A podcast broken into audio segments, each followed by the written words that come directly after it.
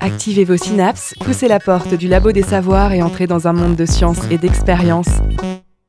Bonsoir et bienvenue dans le Labo des Savoirs, votre rendez-vous activateur de synapses. Bonsoir Emmanuel.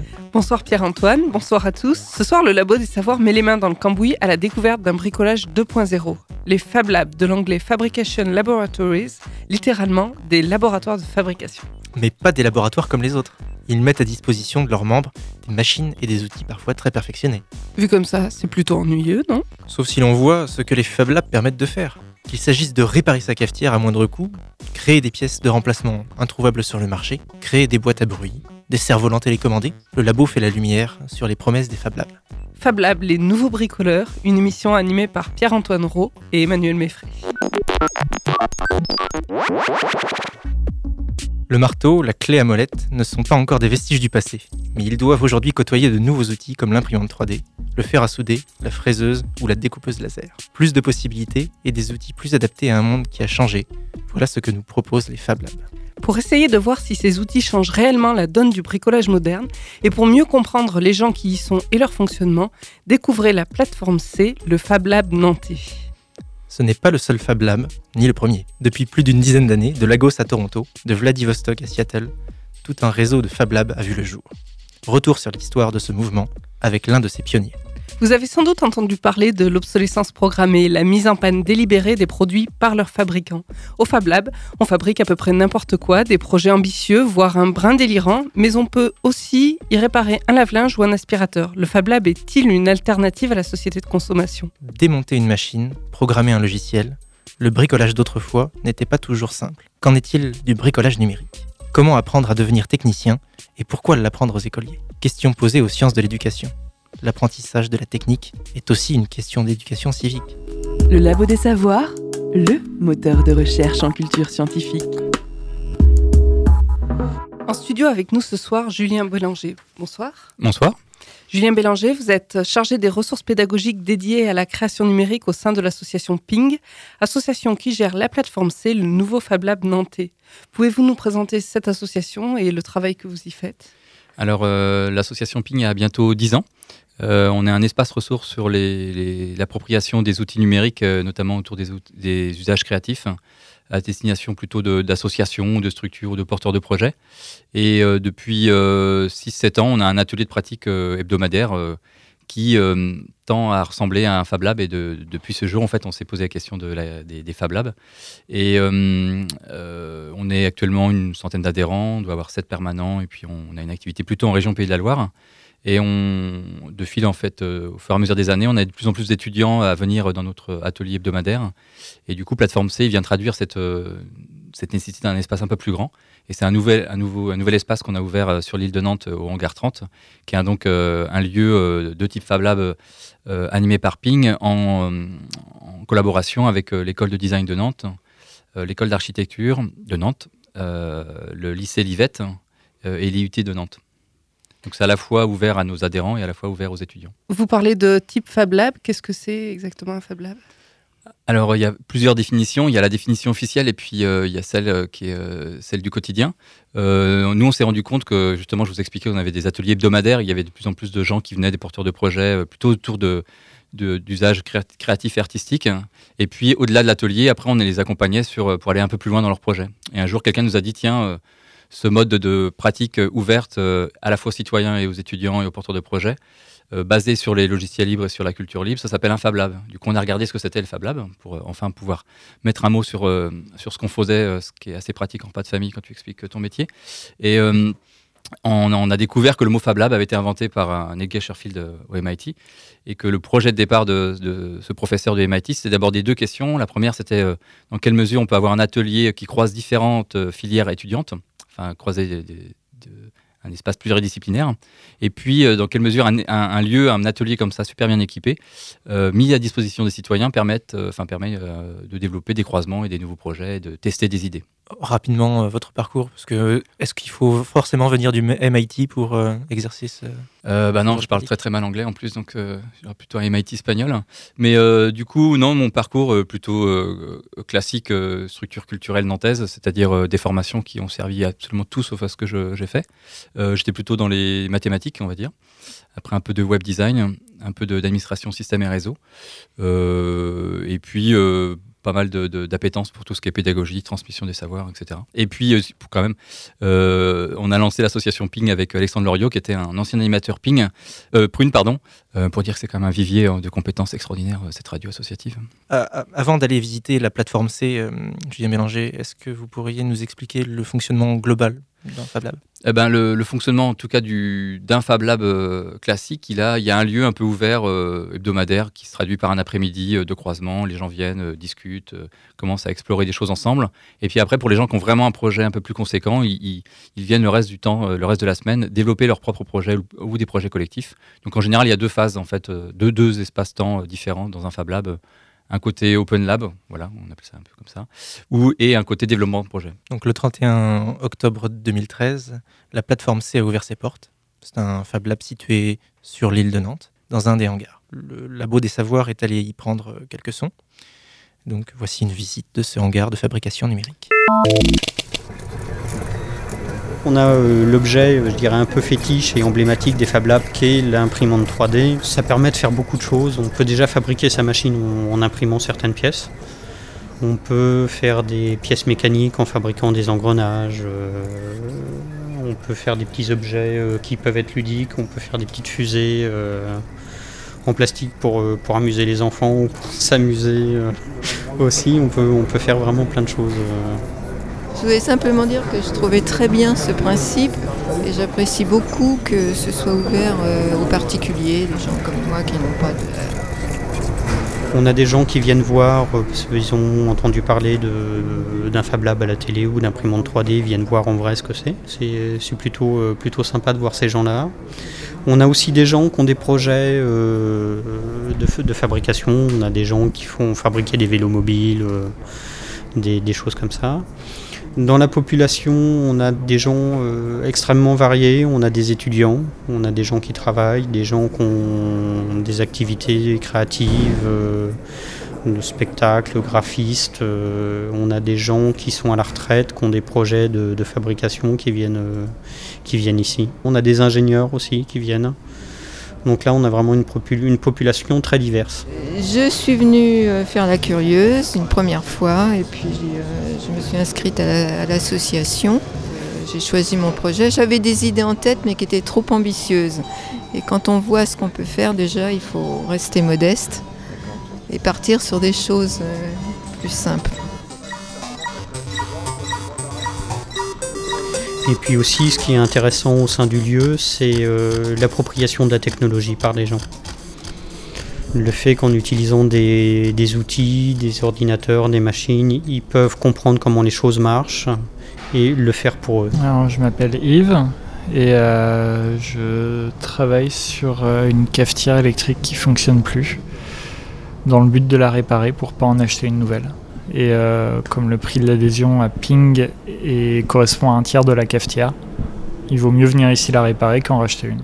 Dans un projet d'open atelier, on a un adhérent qui a un projet de fabrication d'un système pour piloter des bateaux avec des cerfs-volants. Donc c'est quelque chose d'assez conséquent pour la, capture de la vision et du déplacement du cerf-volant pour ensuite la servir avec euh, un système de, moteur. Donc on a deux modes de fonctionnement. le mardi après-midi, on propose euh, des open ateliers. Donc là, en adhérant à l'association, on peut venir euh, l'après-midi, de 13h30 à 20h30, pour travailler sur son projet, soit tout seul, soit plusieurs. Donc ça, c'est la première modalité. Et venir profiter des, machines aussi. Et puis après, on a l'atelier projet qui est plutôt destiné à des, gens qui ont un projet un peu plus conséquent, qui ont besoin d'un peu plus de, temps euh, pour travailler, éventuellement de, suivi sur l'avancement de leur projet, que ce soit aussi bien sur la réalisation que sur l'organisation. Donc là, on est plutôt sur euh, trois créneaux par semaine, donc mercredi, jeudi, vendredi. Bah, c'est aussi, j'en ai déjà parlé, la, collaboration, la rencontre entre des gens. Euh, créer des, réseaux sur la, sur la région pour que des gens qui ont envie de faire des choses euh, et ne savent pas faire l'ensemble de leur projet puissent se rencontrer et, euh, avancer sur, sur ce qu'ils veulent faire. C'est aussi réutiliser des choses qui peuvent être réutilisables. Alors c'est une boîte à rythme modifiée en fait. J'ai fait des, des courts-circuits sur des endroits précis de la, boîte à rythme pour obtenir des sons un peu, euh, un peu trash, un peu destroy.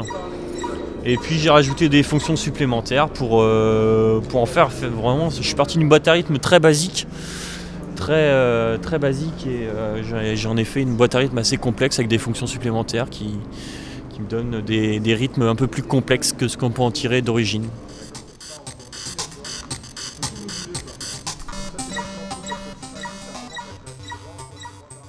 Le labo des savoirs. Alors Julien Bélanger, vous avez entendu un peu les différents projets qui sont présentés ici. Donc un Fab Lab, ça permet de faire euh, à peu près n'importe quoi. Est-ce que vous pourriez nous donner quelques exemples de projets? Alors euh, je vais je vais pas répondre à la question. C'est il y a aussi beaucoup de gens qui viennent qui n'ont pas de projet. Et on a aussi des gens qui se regroupent plutôt par communauté. Donc je vais, ça n'a pas été listé ici, mais il y a des groupes de travail qui, euh, qui émergent aussi. Euh, je, crois qu'il y en a 4-5, là, j'ai un peu en tête. Il y a un groupe de travail sur la propriété intellectuelle, hein, le droit d'auteur, etc., sur euh, des questions juridiques liées à la fabrication en open source, donc qui se réunissent fréquemment aussi euh, aux open ateliers. Il y a un groupe de travail sur le tricot, assez utile dans un lieu assez froid. Euh, un groupe de travail sur les, enfants, euh, qu'est-ce qu'on peut mettre en place comme atelier euh, utilisant en fait les dispositifs techniques dans le Fab Lab, un autre sur les machines musicales, et puis un autre sur le vélo mobile. Donc il y a aussi, voilà, il y a des, il y a il y a à la fois les projets personnels et à la fois des groupes de travail sur des, ce qui a été listé là par Laurent tout à l'heure. Ce sont des groupes théoriques ou qui vont jusqu'à la réalisation euh, bah Là, le groupe sur la propriété intellectuelle est plutôt théorique, mais après, ça va jusqu'à la réalisation. Euh, c'est en train d'avancer. Alors, il faut savoir que le Fab Lab, il est en construction. Donc, on est en train, on a fait la peinture, fait l'électricité, euh, refait le sol. Et c'est un lieu froid. c'est un lieu froid. On a installé deux cabines, on a installé l'eau, les toilettes. Donc, tout n'est pas encore opérationnel, mais ça fait partie de la construction du lieu. Pour nous, c'est très important aussi. Enfin, même si on préférait aller un peu plus vite. Donc, euh, les, les, les, projets sont en train d'arriver. De, on espère bien que justement, au fin mai, on ait euh, allez, trois projets faits. Non, pas mal de petites réalisations. Est-ce que ça reste un lieu accessible à tous? Euh, Dans la mesure où la porte est ouverte tous les mardis, oui, il est accessible à tous. Et au sens de la difficulté, est-ce que faire, faire un projet est forcément, demander forcément des compétences de base? Tout dépend du projet aussi. Hein. Euh, il y a des gens qui viennent juste installer Ubuntu des fois. Donc, euh, s'il se trouve quelqu'un à côté d'eux qui veut leur installer Linux sur leur ordinateur, euh, en général, c'est plutôt basé sur la coopération et puis l'entraide. Donc, il suffit de trouver une, ressource à côté. Après, pour les ateliers du mardi, il y a deux animateurs qui sont là aussi pour accueillir les nouvelles personnes, leur expliquer le fonctionnement. Il y a un mini stage d'initiation aux, premières machines. Si on vient sur les projets, il y a une formation nécessaire pour avoir accès à ces outils-là. Donc, on a quand même sur des dispositifs d'accompagnement et puis à côté de ça, on met en place des initiations. Enfin, euh, Julien Mélanger, quels sont les équipements qu'on peut trouver dans un Fab Lab? On a beaucoup entendu parler, par exemple, des imprimantes 3D. Ça, c'est une très bonne question. Ce que j'ai complètement oublié de dire tout à l'heure sur la description du Fab Lab, c'est que le prof du MIT, lui, il avait décrit en fait le matériel nécessaire, les logiciels nécessaires dans un atelier type. Et euh, il a mis euh, tout ça en forme. Et c'est ça un Fab Lab en fait. C'est il faut avoir un atelier électronique, des fers à souder, un atelier bois, des logiciels de conception, CAO, DAO, donc là, nous, on a essayé de respecter, on essaie de respecter euh, vraiment euh, au mieux en fait ce descriptif-là. Donc actuellement, on a euh, trois imprimantes 3D, une découpe laser, une découpe vinyle, une CNC pour découper du bois, des ordinateurs, un, endroit avec de l'électronique pour souder, réparer, démonter, un peu de place pour casser, récupérer ou profiter des déchets électroniques laissés par les, copains, et puis un espace pour stocker le matériel. Et donc ça, c'est le, minimum. Ça, c'est le kit minimum. Et en fait, ce qui est rigolo, c'est qu'à chaque fois, euh, enfin, euh, au Braille, là où on est installé, à côté de nous, il y a euh, une association de maquettes de bateaux. Et en fait, ils ont à peu près le même atelier que nous, finalement, à part les grosses machines. Sauf qu'ils utilisent beaucoup moins Internet, par exemple. Donc ça, c'est une différence avec un atelier classique de bricolage. Et puis, on allait visiter l'école centrale. Donc l'école centrale, ils ont finalement les mêmes machines que nous, mais avec chaque machine, ça fait à peu près 10 ans d'activité de ping.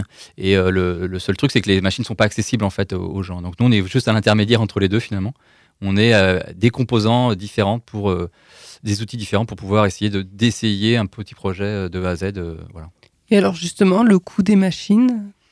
Alors du coup là on a monté, euh, alors on est à Ping, on aime bien construire les choses, donc on est on est parti sur du matériel open source dans la mesure du possible. Donc on a construit des, certaines imprimantes 3D, ou on est parti sur des, des- des machines euh, sur de- du hardware libre. Je reviendrai peut-être là-dessus tout à l'heure. Euh, et euh, chaque machine a un certain coût. Ce projet fait partie d'un projet régional. hein. Donc à, à l'instar d'un lycée professionnel, en fait, c'est du matériel qui a été acheté par la région et qui nous est mis à disposition. Vous parliez de CAO, DAO, euh, de bricolage numérique avec des, des machines assez complexes. On parlait de CNC. Quel, quel intérêt par rapport à des machines manuelles? C'est vrai qu'on parle beaucoup de la fabrication numérique et la fabrication numérique, elle se traduit justement par l'usage d'abord d'un ordinateur pour euh, dessiner un plan ou récupérer un plan existant et le modifier. Et une fois qu'on a dessiné son plan, on l'envoie en fait en commande à une machine qui découpe ou, euh, ou le produit et l'objet euh, euh, dans la vraie vie, entre guillemets. Donc après, on peut passer à la fabrication manuelle, y rajouter des composants manuellement. Mais la fabrication numérique, c'est ça, c'est l'usage de, de machines pour piloter les... les- L'usage d'ordinateur, pardon, pour piloter les machines. Une imprimante 3D, comment est-ce que ça marche? Alors c'est vrai qu'il y y a un- euh, le mot imprimante 3D est peut-être mal euh, trouvé, je sais pas. En tout cas, euh, le fonctionnement est, presque assez simple. Au départ, il vous faut un fichier 3D. Donc pour avoir un fichier 3D, soit vous maîtrisez un logiciel 3D, vous dessinez une, tasse, soit vous téléchargez le modèle 3D qui existe sur des plateformes, soit vous avez un scanner 3D qui scanne une vraie, tasse, et puis vous avez un fichier 3D. Après, le fichier 3D, il est, envoyé, il est décomposé via un logiciel à la machine, et couche après couche, on imprime à partir du bas jusqu'en haut l'objet. Donc on part de zéro pour avoir un objet. Donc au, au début, on a le bas de la tasse, après euh, l'épaisseur 1, le- voilà, comme un, comme un immeuble qu'on réaliserait étage par étage. Et avec quel matériau c'est possible? Alors, avec les différents matériaux, là, là nous, le- les imprimantes qu'on a, c'est du plastique, c'est du PLA. Mais après, il y a, euh, selon les, les- les envies, euh, les couleurs et tout ça, on peut avoir différents matériaux jusqu'à du chocolat ou des choses comme ça. Il y a un certain mythe autour de, de- de l'imprimante 3D, comme si c'était l'outil par excellence de, des Fab Labs. Euh, Est-ce que vous arrivez à vous en détacher Alors en fait, l'imprimante 3D, c'est un avantage et un inconvénient. En effet, la- la- l'avantage, c'est que c'est euh, très euh, pédagogique pour expliquer aux gens ce que c'est un Fab Lab, l'enjeu du matériel libre, des, données ouvertes, l'enjeu en fait la décomposition des mouvements de la fabrication numérique.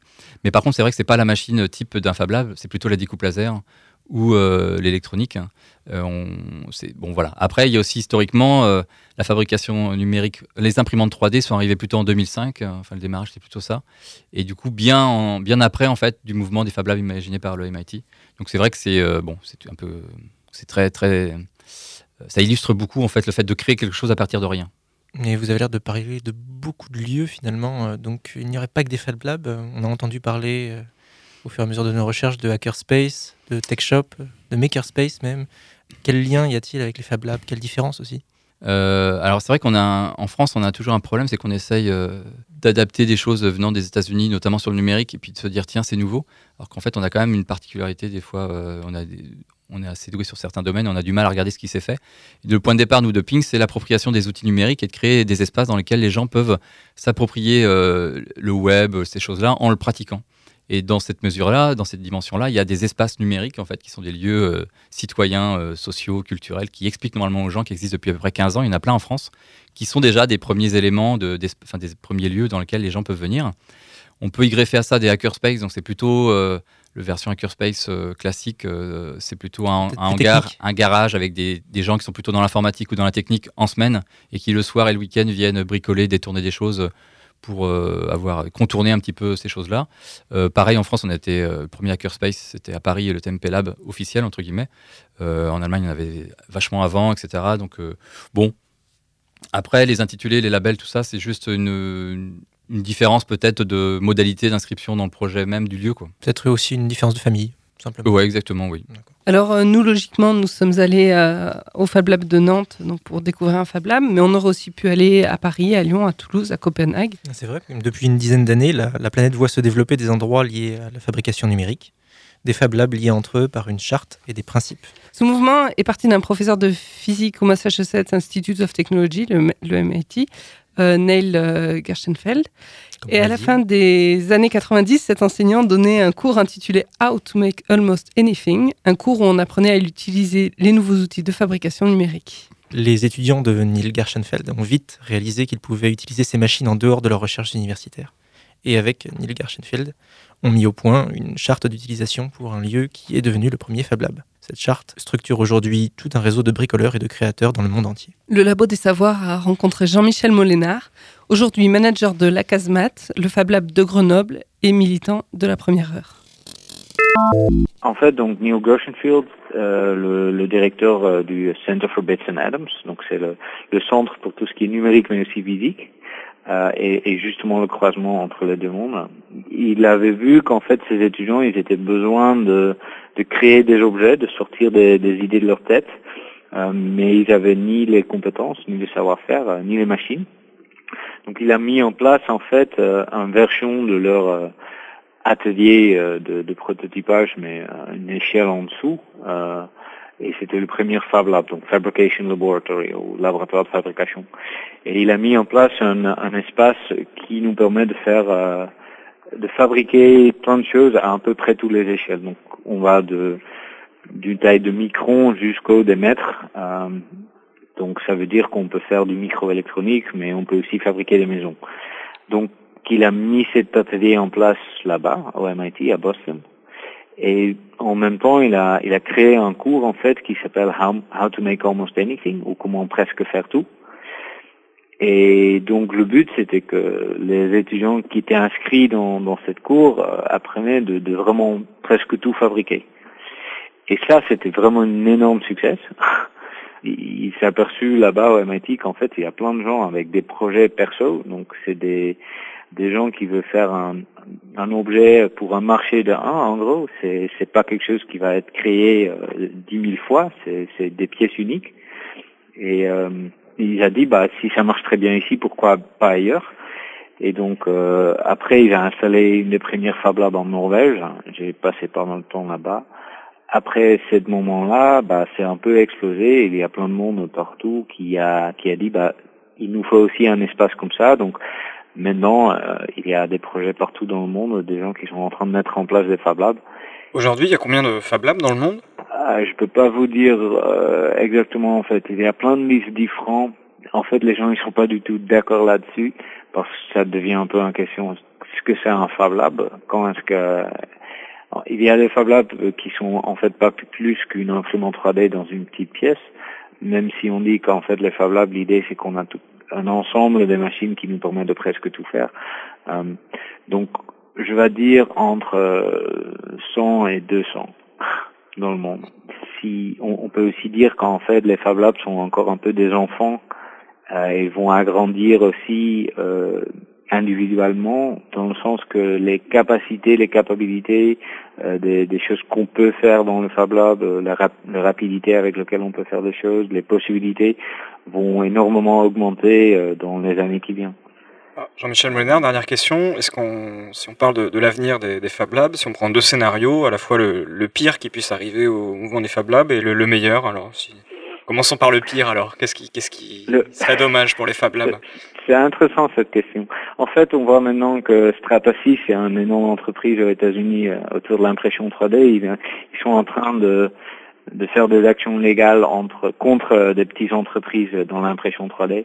Euh, le pire qui peut arriver, c'est que la commerce va va prendre les Fab Labs et va les rendre fermés, va va fermer tout ce qui est euh, bah, toute la technologie qu'on utilise maintenant dans les Fab Labs pour fabriquer, qui pour une grosse partie open source.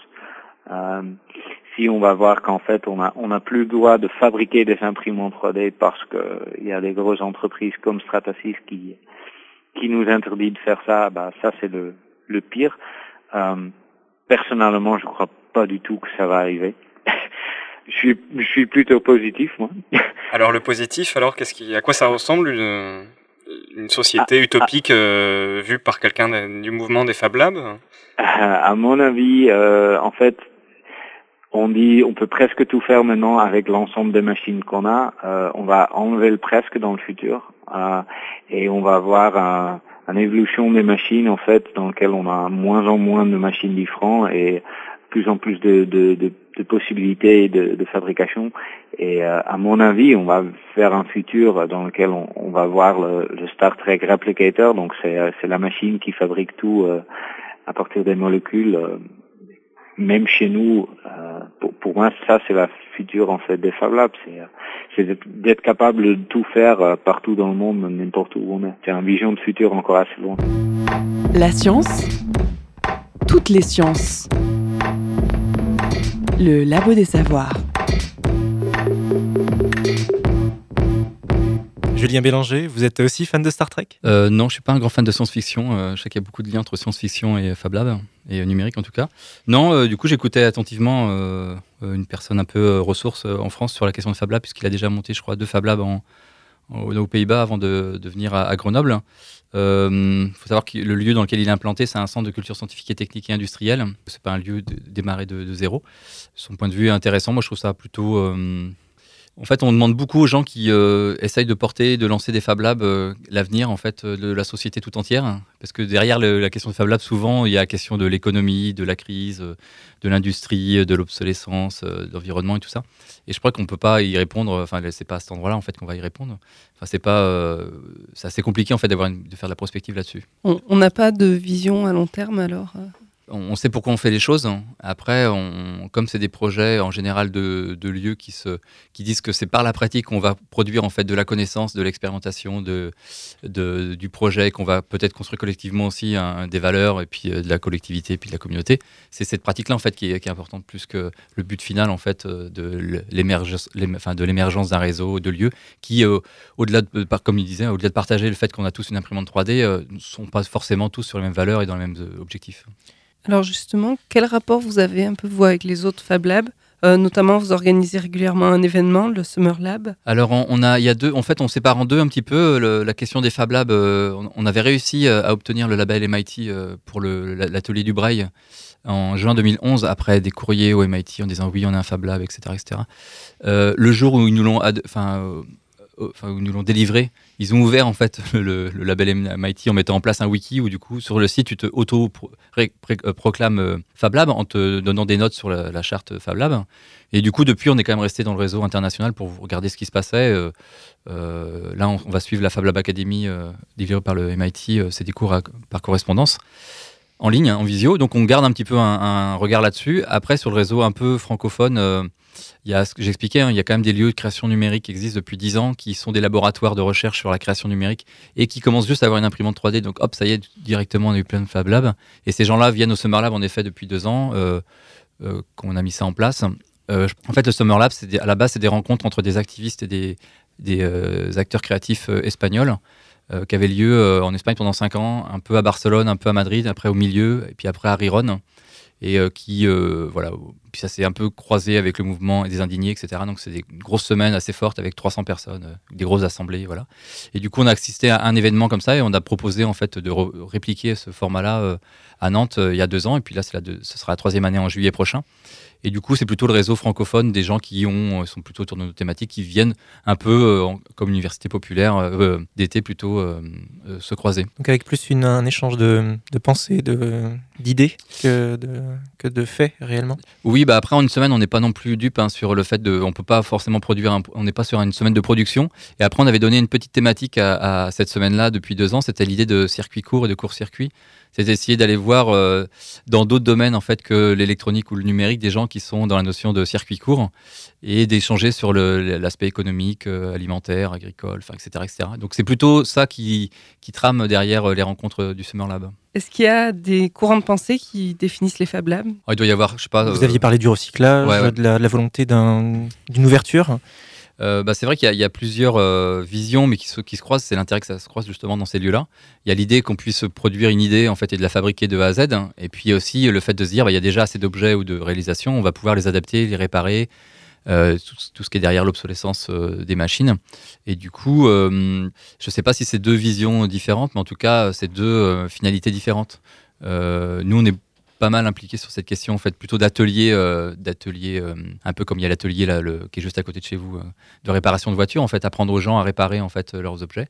Comme on vient plutôt de l'appropriation numérique, à la base, on expliquait aux gens qu'un site internet, c'était pas uniquement MySpace sur lequel on met des, fichiers, mais un outil qu'on pouvait installer sur son propre serveur, un blog qu'on pouvait soi-même alimenter. Bah là, du coup, sur la fabrication, c'est un peu la même chose. En fait, on, on essaye de tendre à, enfin, d'essayer de montrer que finalement, on pourrait peut-être réparer des objets ou alors euh, en faire euh, pas forcément des nouveaux, mais en, mixant deux pour en faire un nouveau, un troisième. Enfin, voilà, plutôt sur ces choses, ces choses-là. Vous avez mentionné l'open source aussi tout à l'heure. Peut-être vous pouvez nous en parler un peu plus? Alors oui, alors du coup, c'est vrai qu'on est très impliqué sur la question des logiciels libres et puis de manière plus large sur la question des de la culture libre.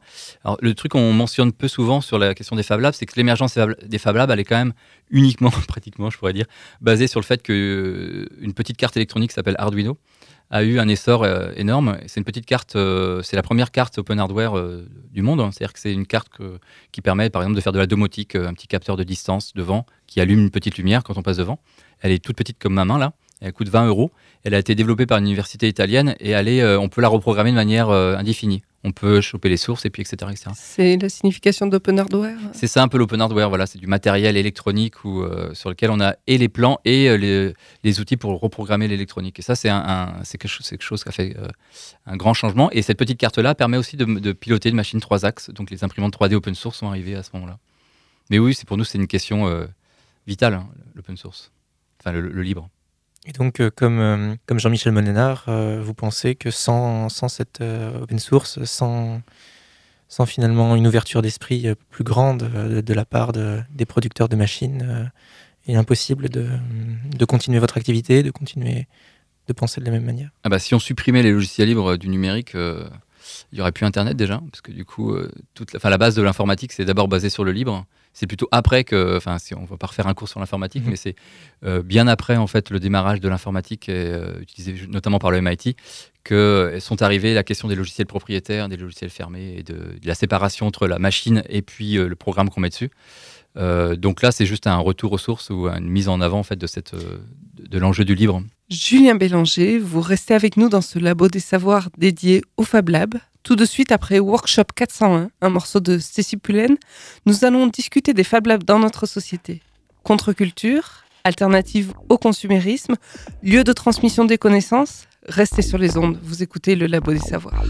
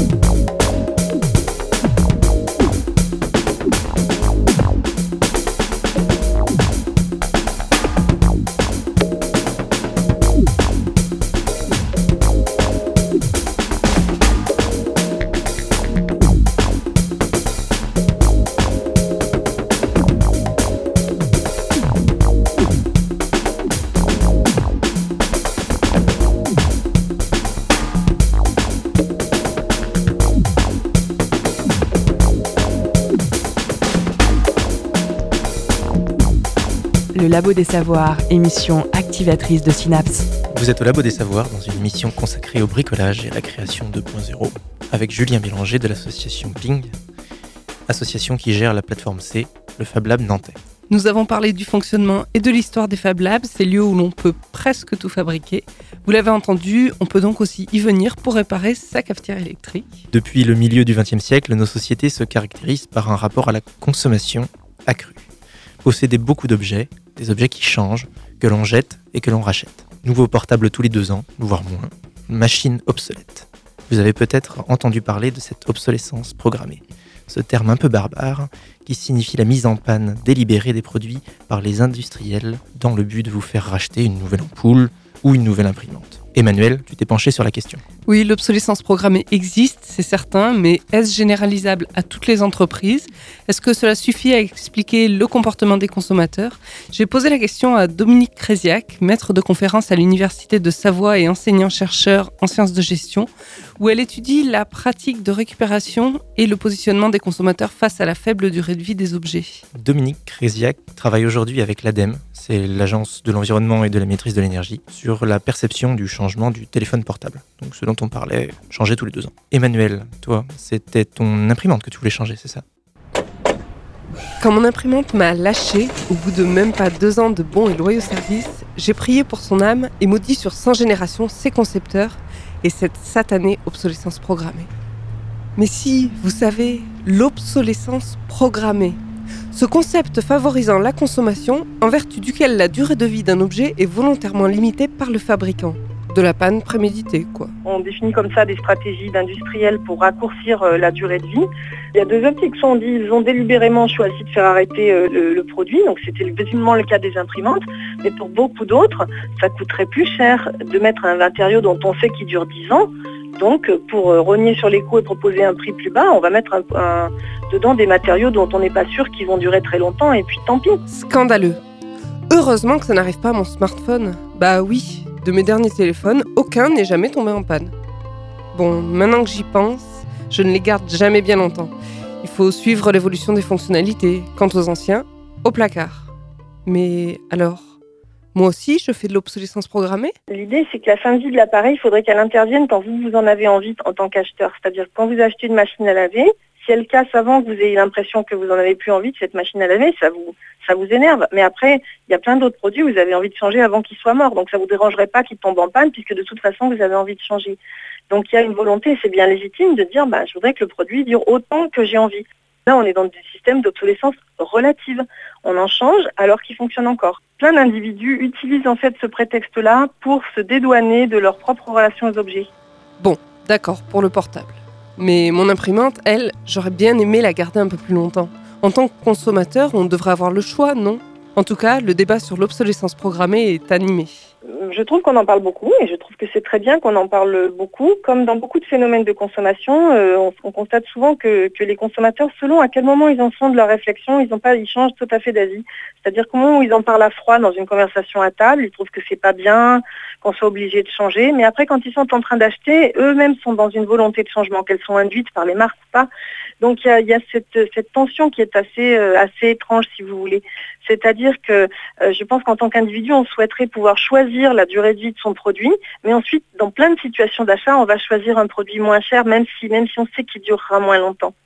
Donc ce qui me gêne un petit peu avec le, discours sur l'obsolescence programmée, c'est une façon de la part des individus de se dédouaner complètement de leurs responsabilités individuelles vis-à-vis -vis de leurs achats. C'est-à-dire que sur plein de produits, ils assument parfaitement de l'acheter pas cher, parce même s'ils savent que ça va pas durer.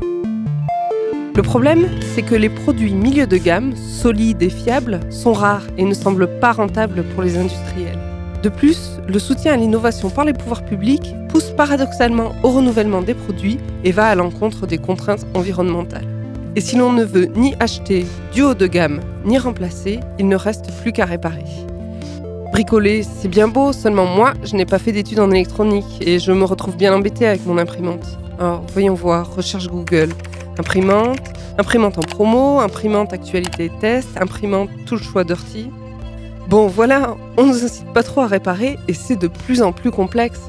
Ce qu'on voit, c'est que les gens qui traditionnellement avaient la compétence de bricoler leurs voitures, leurs instruments, etc., vont se plaindre du fait que cette pratique non seulement se perd, mais est de plus en plus difficile à exercer. Parce que les objets ne sont pas forcément faits pour être démontés, pour être réparés. Non, mais vous avez des gens qui avaient l'habitude de bricoler leur voiture et qui, sur des modèles nouveaux, ne peuvent plus le faire. On vous disent, euh, ben, c'est plus possible de réparer soi-même, c'est moins facile.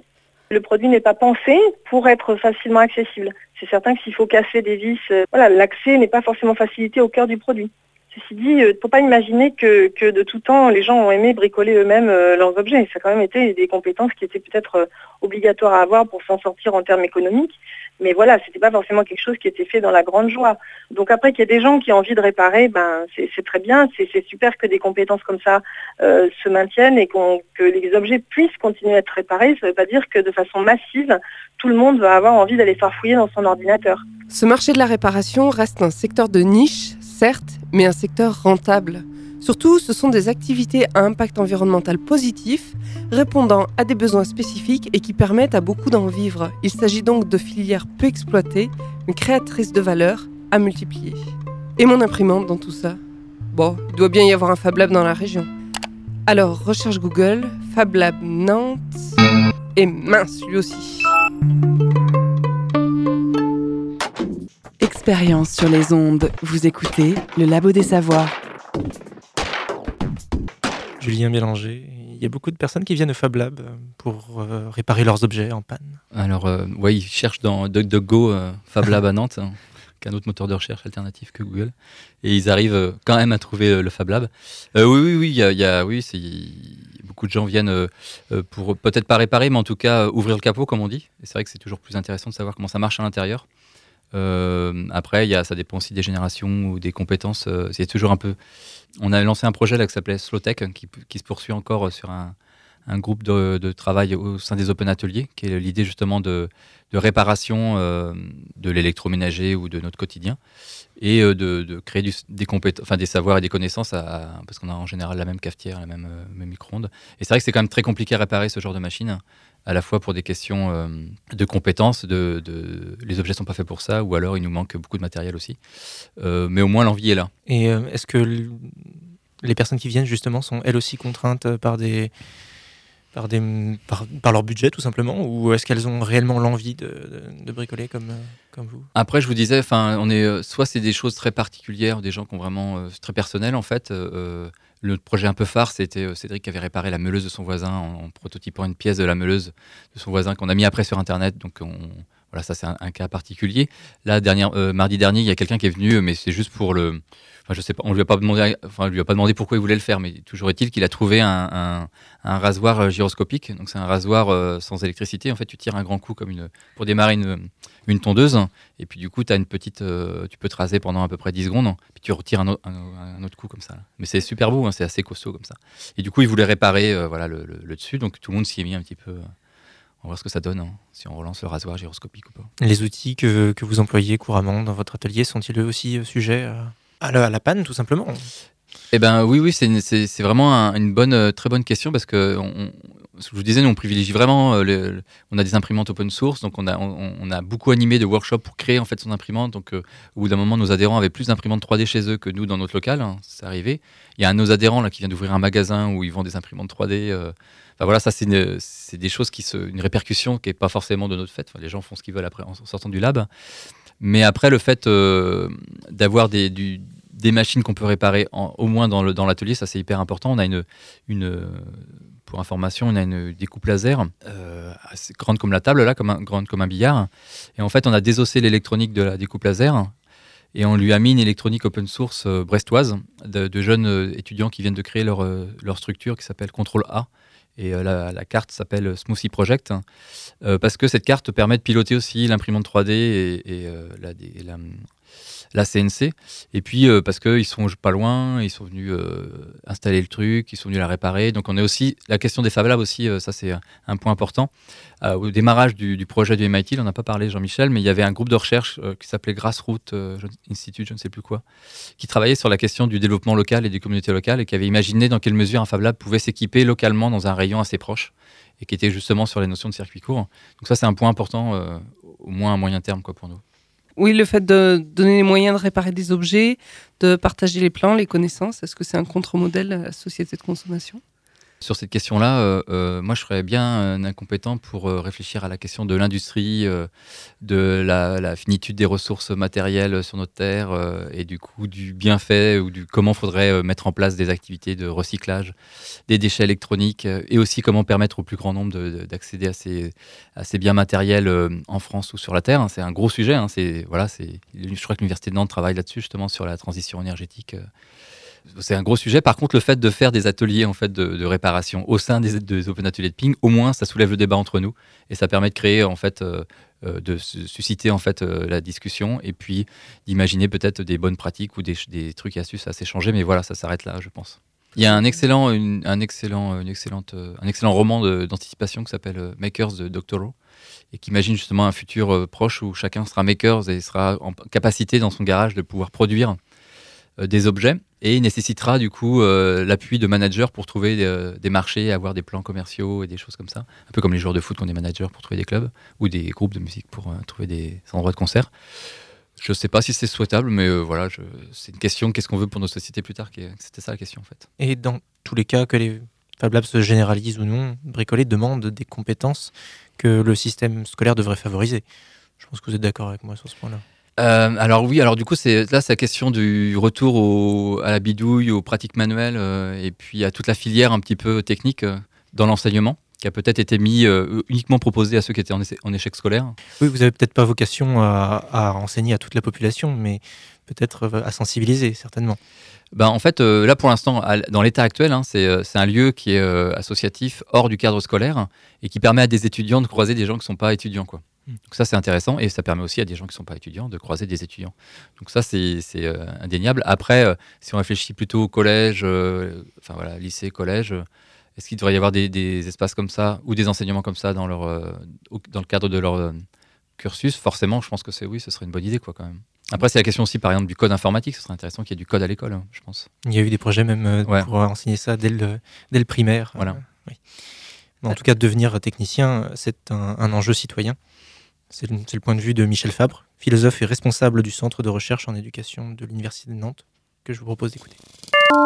La technique a, a toujours été enseignée à l'école. Euh, alors évidemment, il y a eu une évolution hein, des, des, des, techniques. C'est passé de la couture du travail manuel euh, à la découverte de l'ordinateur ou des robots. hein.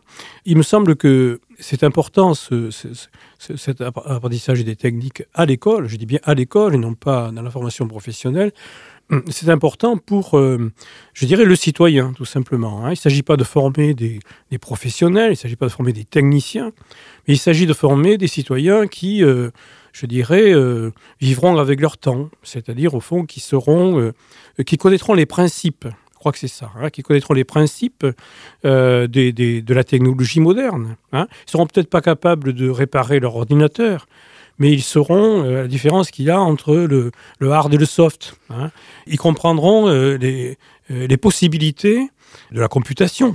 Et en, quoi, et en quoi on peut associer ça à un enjeu de citoyenneté Un jeu de citoyenneté parce que dans une société technologique, euh, le, le citoyen doit être euh, à, à même de choisir, alors non pas simplement en tant que consommateur, hein, mais euh, doit être à même de, de participer aux débats euh, qui ont lieu sur euh, telle utilisation de la technique, tel inconvénient de la technique, etc. Gilbert Simondon, qui était un, un grand philosophe de, la technique, disait que évidemment il faut acquérir une, maturité technique hein, pour justement à la fois ne, pas fantasmer sur, sur la technique, c'est-à-dire ne pas en attendre euh, ce, ce qu'elle ne peut pas donner, mais en même temps pour, euh, je dirais, euh, ne pas être technophobe, ne pas refuser euh, par principe le monde technique, et pour être à même de, de- de participer aux, aux réflexions, aux décisions concernant tel ou tel problème hein, que pose la technique aujourd'hui, telle ou telle possibilité qu'elle ouvre. Et l'enseignement de la technique aujourd'hui, est-ce qu'il est à la hauteur de, de ces enjeux? Est-ce qu'il est, il prépare les futurs citoyens à acquérir cette maturité technique? Les professeurs font ce qu'ils peuvent. Euh, je crois que oui, il y, a, eu tout de même une réflexion dans les programmes sur l'adaptation euh, des, objets. euh, on n'en est plus, je dirais, à prendre le tricot hein, ou, à, faire des, meubles en carton, bien que ça puisse être tout à fait intéressant. Il y, a, quand même une difficulté, si vous voulez, propre au monde technique moderne, c'est que lorsque vous ouvrez un appareil électronique, vous, ne voyez rien. Hein. et ce n'est pas le, le, montant et le redémontant que vous comprendrez la logique de l'appareil. Donc il y, a un seuil là. Il faut passer par la théorie, hein, il faut passer par euh, les, équations, hein, finalement, de l'électricité ou de l'électronique, si on veut comprendre quelque chose. Vous pensez qu'aujourd'hui, on est de plus en plus euh, coupé, ignorant de, notre environnement technologique Je pense qu'effectivement, vu la difficulté que je, signalais, c'est vrai que le comportement euh, de la majorité des gens aujourd'hui, moi y compris, c'est un comportement de consommateur. Hein. Je sais conduire ma voiture Lorsque ma voiture tombe en panne, euh, je ne prends même pas la peine d'ouvrir le capot. Hein. Je prends mon téléphone portable et j'appelle euh, un mécanicien. Voilà. Et il fut un temps où je sortais ma boîte à outils pour réparer ma vieille de chevaux. Hein. Bon, ce temps est, fini. C'est tout à fait l'illustration de ce que, ce que je dis. C'est-à-dire que, au fond, les, appareils techniques sont opaques. Alors, il, est illusoire, je crois, hein, euh, à l'école en tout cas, hein, de faire en sorte que les, citoyens arrivent à, réparer leur auto eux-mêmes ou, ou, leur ordinateur. Mais je pense que le, rôle de l'école, c'est de donner les bases qui permettent de comprendre la logique de fonctionnement. Entre comprendre la logique de fonctionnement, savoir que bah, euh, une centrale nucléaire, euh, c'est pas directement euh, l'atome qui produit de l'électricité, mais que ça passe par bah, la production de vapeur de turbines. je veux dire, si, on ne sait pas ça, peut-on participer valablement à des discussions sur l'écologie, s'il vaut mieux euh, fabriquer de l'électricité avec des centrales nucléaires ou par d'autres moyens. Je veux dire, il faut au minimum avoir un minimum de, avoir un minimum de connaissances euh, des principes euh, techniques pour pouvoir ne serait-ce que discuter, ne serait-ce que s'informer, prendre des décisions, etc. On est de retour avec Julien Bélanger.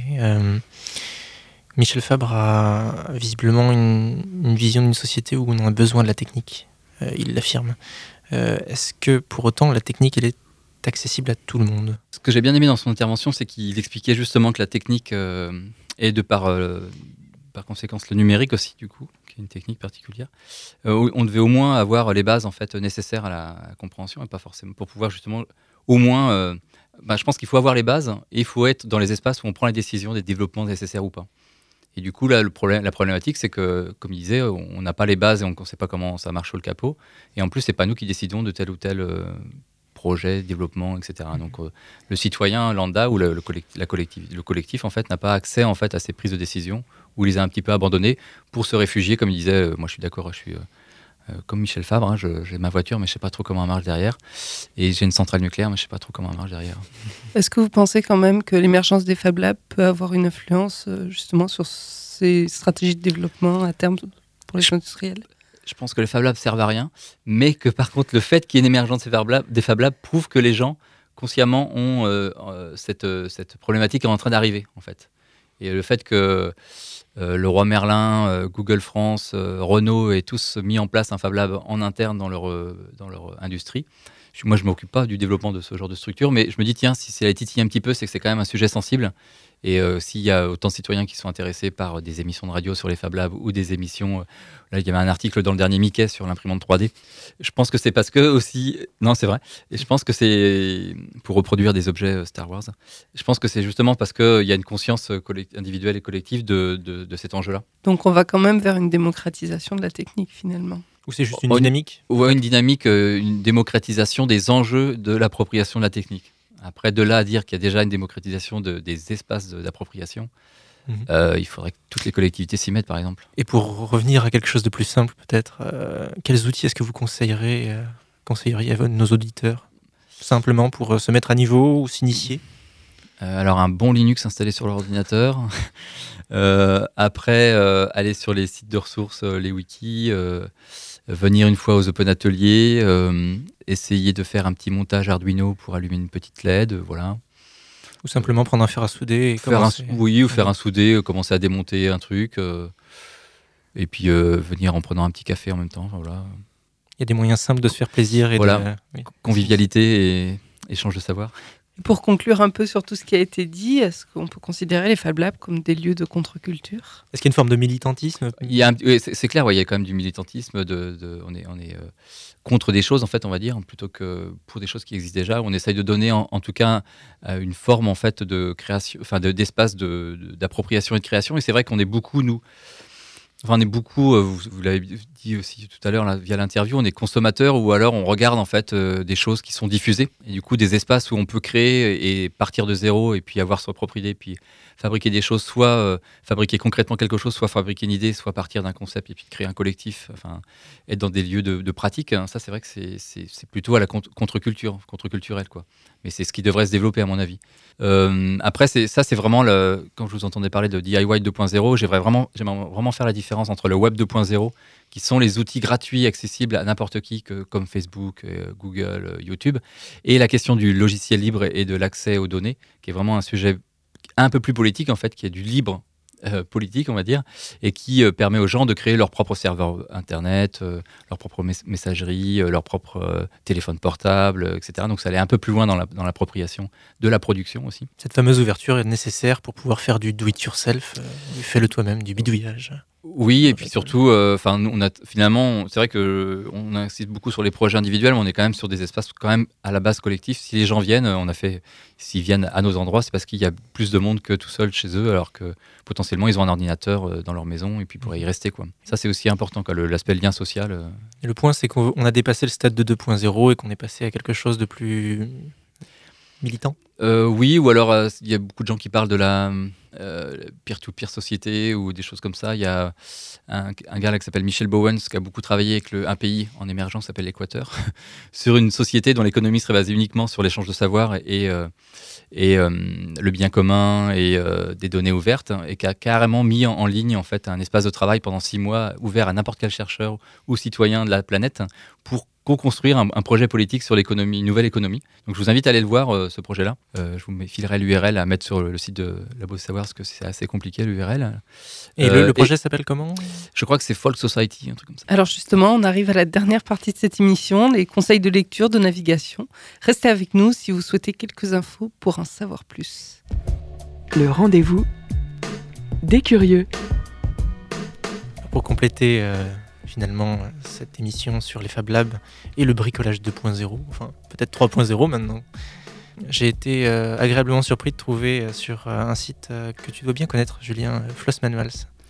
Ah oui, très très bien. Ce Ouais. sont des amis. Voilà, oui, vous avez même participé à. Euh, un livre assez récent, disponible uniquement en version numérique, mais qui est un véritable guide pour découvrir ou faire son Fab Lab d'une manière simple et efficace.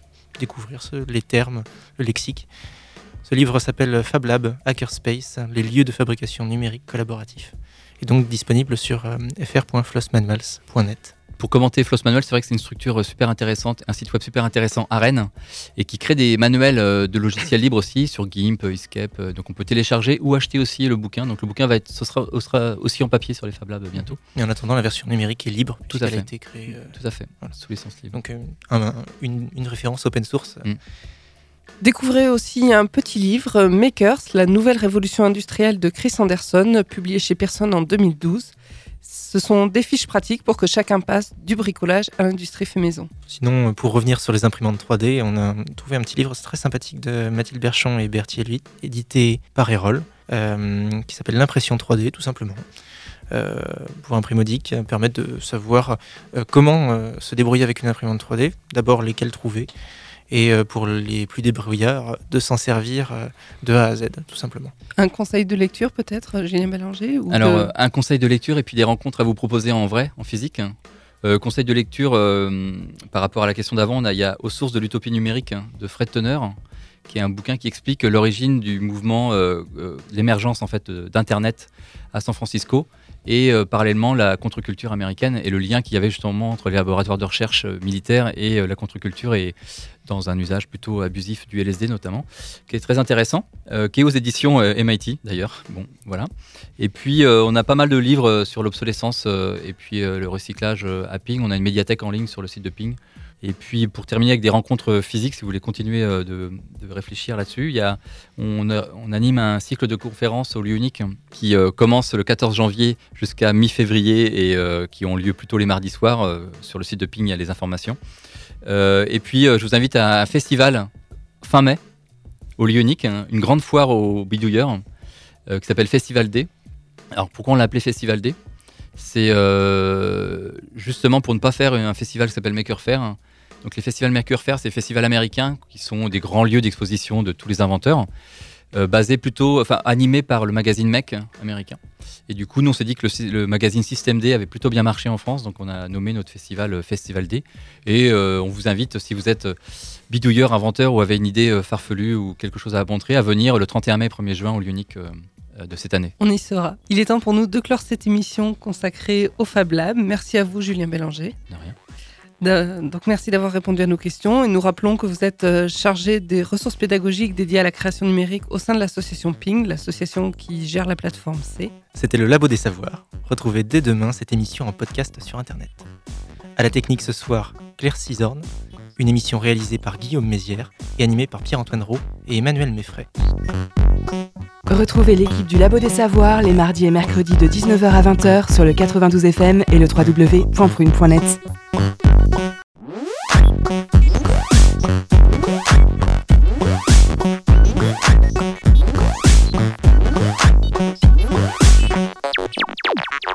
よし!